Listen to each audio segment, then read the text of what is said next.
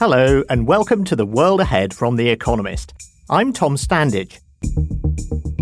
During my career at The Economist, I've reported from all over the world, from Kampala to Tokyo and from Silicon Valley to Shenzhen. In each case, I went looking for clues in the present day about what the future might hold. For this series, I'm going a step further.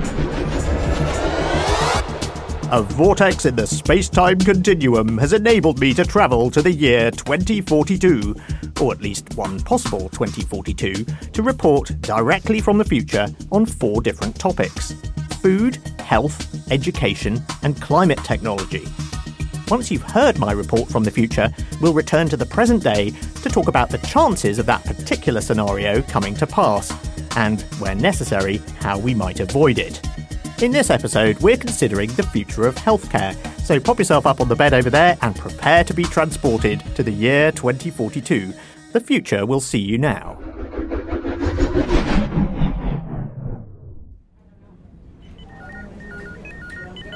It's early in the morning at the Queen Elizabeth Hospital, and the first patients are arriving for their annual medical scans. Hello, are you looking forward to your scan? Uh, no, not really. You know, no one enjoys it. It's sort of like going to the dentist. But, you know, it keeps you healthy, so it's got to be done. Uh, yeah, it's quite relaxing, actually. And it doesn't hurt. Yeah, so I can attend a few of my meetings whilst in some of the screening machines, but it's difficult to take time out of work. The introduction of regular full body scans as part of the transformation of England's National Health Service into the National Wellness Service a decade ago has helped to improve health outcomes for millions of people. A battery of scans and tests, along with the widespread use of health trackers built into rings, wristbands, watches, and headsets, mean that many conditions, including heart disease and cancer, can be caught early and treated effectively. But despite the switch in focus from diagnosis and cure to monitoring and prevention, inequality in health outcomes persists. Some people are able to pay more attention to their health than others, or can afford to spend more on devices and services that monitor their health. Not everyone can afford to miss half a day of work to have a scan. Many people dislike the process or distrust medical staff, so they end up being scanned less often or not at all. And what do you think about people who prefer to stay away from all of this? Uh, well, that's their right, isn't it? I mean, you know, there's even some doctors who won't be scanned, so I guess everyone can decide for themselves. But can they? In England, the Conservative nationalist government is challenging this view. The Wellness Minister, Natalie Wright, says people who are not being scanned are now placing an unacceptable burden on the wellness system, which ends up paying much more to treat them than it would have if their conditions had been diagnosed earlier. She has proposed making regular medical scans compulsory and denying free state funded medical care to anyone who has not had a scan in the past two years. So, how far should governments go in the name of keeping people healthy? I asked Natalie Wright what exactly is she proposing. Well, people expect the government to provide medical treatment when they become unwell, but not everyone is doing their bit. They need to uphold their side of the deal by looking after themselves, monitoring their health, and so forth. And even if they are too lazy to do any of that, they should at the very least go in for an annual medical scan, so that any problems can be caught early at lower cost to the taxpayer. So you're proposing to deny all access to the National Wellness Service to anyone who's not had a scan in, what, the previous 24 months? It may be 24 months, it may be 18 months. And we may start by limiting access just to some forms of treatment, such as personalized cancer therapies. They are very effective, but they are also very expensive.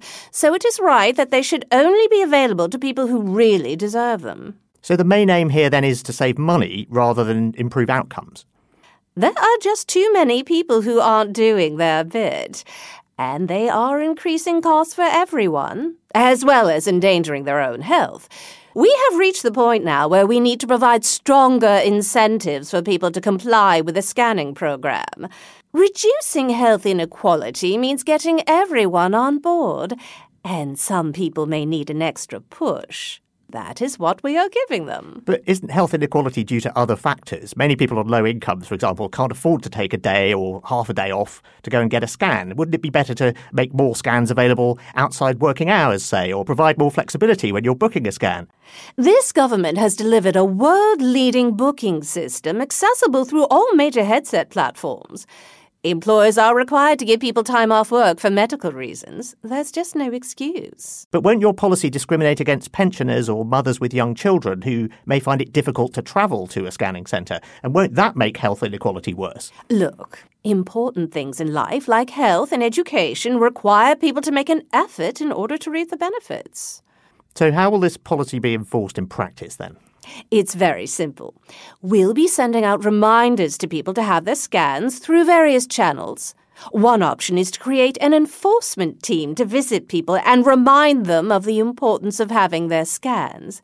Then, when someone gets unwell, we will be able to see when they last had a scan, and then their treatment options will be adjusted accordingly. Well, some of your opponents have suggested that a sort of softly, softly approach would be more effective, and that all you're going to do is make people more suspicious of the wellness service, particularly if you have this team that goes around knocking on people's doors. This is a softly, softly approach. We are encouraging people to have their scans, and we are telling them what will happen if they do not. They still have a free choice. This government believes in personal freedom, but we also believe in responsibility. Natalie Wright, thank you very much for talking to me. Thank you.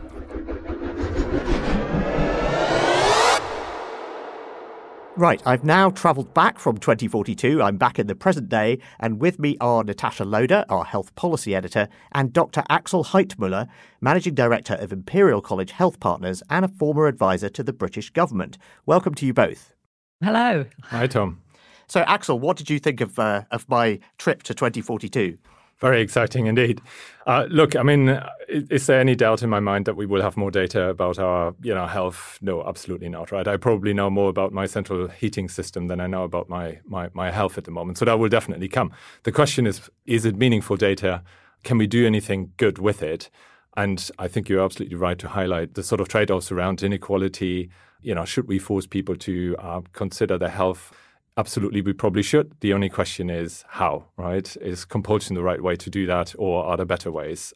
The only thing I probably fundamentally disagree with is that I firmly believe that healthcare will move towards people's homes and away from the sort of traditional healthcare settings that we have at the moment. So we're probably not going to travel in to have scans. Scans are coming to us. Uh, COVID has given us a bit of a glimpse of the future. Uh, we're doing tests uh, over breakfast tables and so on. Natasha, what did you think? Gosh, what a horrible, terrifying future that is. But I think it's probably not going to come to pass quite that way. And as Axel says, healthcare is coming to us rather than the other way around. But the question is how many people are going to really engage with all these sort of electrical doodads? And to what extent do we want to be walking around streaming health data constantly to our doctors? And I think probably the answer is for most of us, we won't want to do that all the time. So I think there's a lot to talk about. okay, well, we'll be digging into those questions right after this. In the 2042 that I visited, large scale monitoring of people's health had allowed for a shift in emphasis from treatment towards prevention. Natasha, to what extent is this idea of a greater focus on wellness already manifesting itself in health systems and health policy today? Well, this is an eternal debate um, in health policy about the emphasis you put on prevention and the emphasis on treatment. There's an impression in the general public that actually we're doing a lot on prevention these days, but actually, I don't think we are. I mean, we certainly do a few more health checks for things like diabetes and high cholesterol and things like that. But when you introduce a sort of health screening activity nationally, you have to be really sure you're not going to pick up what's called a false positive, if you like. And this is an interesting debate that's arisen around the Apple Watch, for example. People are buying these consumer devices, and you can actually test for something called atrial fibrillation. And lots of people have turned up at their doctors saying, Well, my watch says I've got AFib, as it's called. And the problem is, is that sometimes we just don't know what to do with that data. It's not a test that a government has rolled out. It's something that Apple's rolled out. So I don't think necessarily prevention is this sort of panacea that it's often cracked up to be. Certainly it is when you, you know, it comes to things like cancer, for example. But we've just been through a pandemic, remember, and that's not something that prevention is very helpful for. So, so interesting. I, I agree with Natasha. And, and interestingly, it's not just the false positives that we should worry about. It's also the false negatives, right? So the the, the, the sort of um, false sense of security that you might be in if you're wearing one of these devices and it's basically, you know, not, not, not giving you a signal that something is wrong. So we, we, we have to sort of watch both elements, the kind of false positives and false negatives. And, and for most devices, the science is not quite there, right? Um, they just don't work in a clinical sense. We have a, a, much, much longer way to go. The example that Natasha picked about irregular heartbeats is actually quite interesting because not the Apple Watch, but other devices have been prescribed by the NHS and people are starting to use them. What we found when we rolled them out wasn't so much that the technology was wrong or it would give you bad insights or the wrong insights. The trouble was they wouldn't integrate into existing GP systems. They would spit out a PDF you know, PDFs are not searchable on, on GP systems, etc. So you couldn't really integrate them into workflows. So technology is only half the answer, even if the science works. We somehow have to build the roads that this kind of stuff can travel on and not just obsessed with the cars, um, i.e., the kind of applications. Now, let's talk about inequality as well. Um, clearly these devices are quite expensive. Uh, not everyone can afford them. So even if they do work, not everyone is going to have them. And th- also, it's the case, and it always has been the case, that wealthier people have had access to better health services. How is the availability of more data, more new devices, more new diagnostics, how is that likely to affect health inequality going forward? Will it necessarily make it better or worse? That's a question for Axel. Well, I mean, on the affordability point, if we really believe that a smartwatch does anything good, they're not that expensive, so you probably can give them out. So I, I don't think the affordability issue of the device is going to be the problem. The problem is going to be the use and whether people stick with it and the behavioral aspects of this. But if you look at inequality, then obviously there's sort of two aspects. So one is the underlying drivers of inequality. There's a beautiful depiction of this when you look at obesity. Someone has mapped all the drivers of obesity. It's a sort of spaghetti diagram, which is mind boggling, and there aren't any easy answers. We're spending I think 140 billion pounds on the NHS. We spend 3 billion on prevention and public health. You know, it's 2% of that budget. So, you know, just getting people through scanners is not going to resolve the kind of inequality issue. We, we, that will require a completely different magnitude of investment and, and rethinking. And so the question is, in the transition from the one sort of paradigm that we're in, which is frankly a sickness system, to one that cares much more about preventability, where is that funding coming from to make that possible? That's that's very striking. Three billion out of 140 billion as uh, spending on prevention.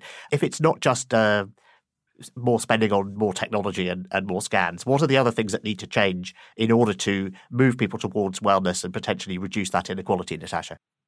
One of the things I think that I find really interesting is if you look in any sort of moderately large city and you look at the wealthy postcodes and the poor postcodes, you'll find a longevity difference of about 10 years. That's absolutely massive. And, you know, you'll find it really hard to get a healthcare system to address those differences. What you've got fundamentally are people who are wealthy, resourced, they go and see their doctor, they look after their health, they watch their weight. And then you have people who are not in such a fortunate position. And, you know, when we have these discussions about the nanny state and the price of alcohol and sugar taxes, what this is, is governments trying to find levers to sort of make the environment that we all live in one that's more healthy or at least promotes health. But there really are no easy solutions to getting people to look after themselves. And certainly health systems themselves struggle with this. I guess the, the one thing that health systems might do, and that is perhaps pay more attention to how people are living and what their living conditions are. So, for example, if you've got a child who keeps coming to their doctor with asthma, then it might be appropriate to ask questions about do they have a bed sheet that prevents dust mites from getting through their mattress, for example? And if not, perhaps one should be prescribed. But those are things that kind of involve health systems and doctors actually finding out more information about people's living situations. And not everyone wants to go there, but you could do that. Okay, well, let's talk a bit about surveillance and the extent to which people are willing to provide the sort of information they're not providing now. We saw distrust of health providers and interventions with the COVID vaccines for a variety of reasons. If health services want to place more emphasis on prevention and wellness in the future, how can they reassure people that it's in their own interest and isn't snooping? Yeah, and that's a key question for all of this, right? Because none, none of this will work without more data. So we, we have to take that for granted. There will be more data. So what we have to deal with is, is the kind of privacy concern. And we know pretty much what doesn't work, and that is government is going out and sort of, you know, announcing that all kinds of data will be shared, etc. However, we do know that if you go to the public and involve the public in designing the systems, the rules, including the commercial deals that could be made on the back of some of this data, they have very sophisticated, sensible views. And that takes more time, more effort. But this kind of deliberative democracy, as it's now, works really well. And we have seen this in other areas, right? We have seen this in Ireland about abortion rights and, and, and gay rights. We have seen this in Japan on pension reforms.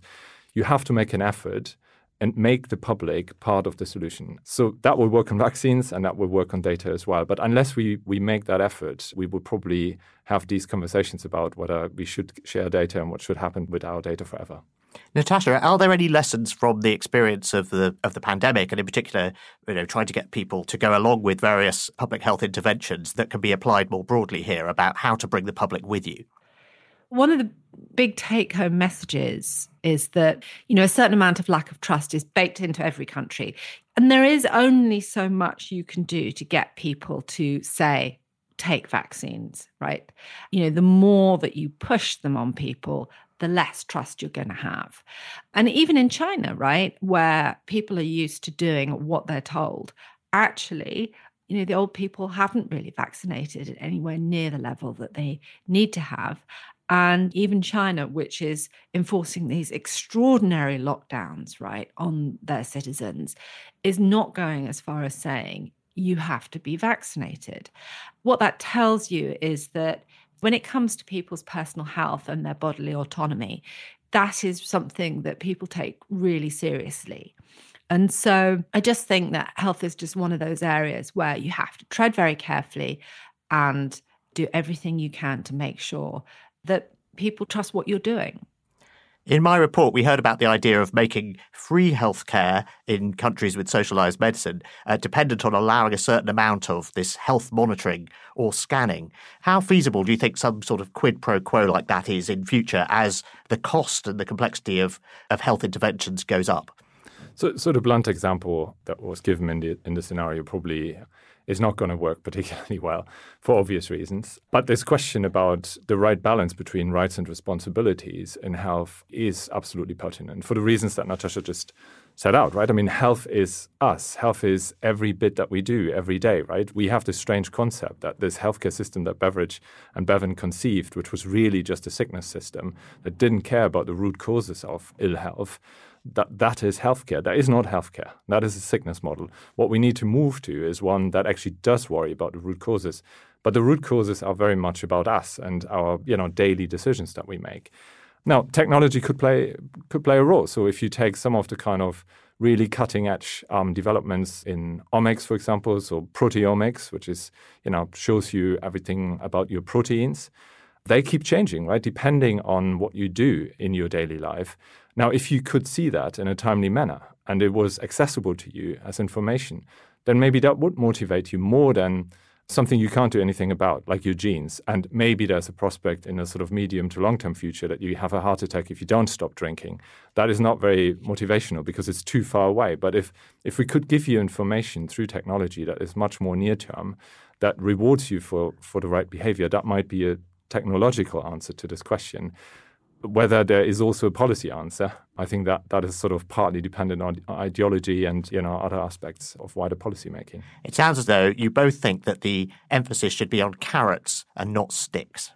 Broadly, I think broadly that's what we're saying. If you get to a system where people are getting penalized for, say, not going to the doctor once a year or whatever it is you expect them to do, I can't see that there are going to be any positive consequences with regards to sort of inequality. You're going to penalize the people who are struggling to start with. That doesn't mean that you can't be more transparent about the consequences of ill behavior, right? Why not publish what, for example, are the NHS costs?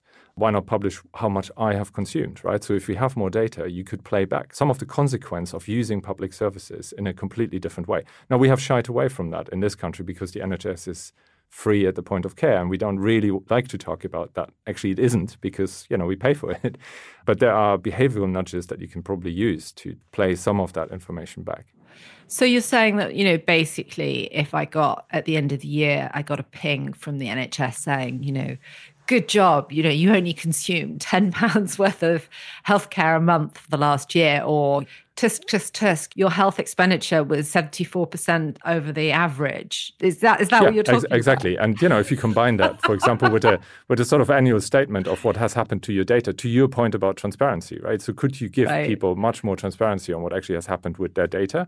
But also give them transparency about their, their use of public services. And if you wrap that up in some clever behavioral science, then I think that is more promising than than the sort of wellness van appearing in front of your house and knocking on the door. Excellent. Um, so, but hang on, but hang on, Axel. There's one more question. I mean, you know, what about attaching financial rewards to that? I mean, if I if I'm getting some kind of voucher or some financial reward, is that fair? So I don't know whether. So we can debate the fairness. Um, I, I, wonder whether it's easier to go to the evidence because obviously private health insurance has done that, right? I mean, you get you get a lower premium if you do certain things. U.S. employers uh, have been playing around with reward systems for their employees quite a bit. The evidence is very mixed, and it doesn't necessarily work. And if you look at countries that have uh, insisted on vaccines, so you know the COVID vaccine, obviously we haven't insisted on, but we do insist on other vaccines it's quite common that we say, you know, you have to have certain vaccines. And in some countries, that is enforced um, quite strongly. And the evidence, again, is not, it doesn't necessarily work. So maybe we should, you know, be insisting that everyone walks 6,000 steps a day. Or we should design cities in which you can actually do that. Excellent. I think this. So we're back to the, the back to the point that healthcare is just actually you know part of a much bigger, more complicated system, and uh, and just focusing on like, oh, you're wearing a smartwatch, and how do we redesign the healthcare system? You you have to see it in that broader context. Finally, I'd like to ask you both: what aspect of the future of healthcare are you most excited about and most worried about, Natasha? Well, having said that we're not very good on prevention, I will say the thing that does most excite me is the idea that we'll be able to do liquid biopsies for cancer. And that is that you would have a blood test and it could sort of alert you to the presence of some kind of cancer uh, early on.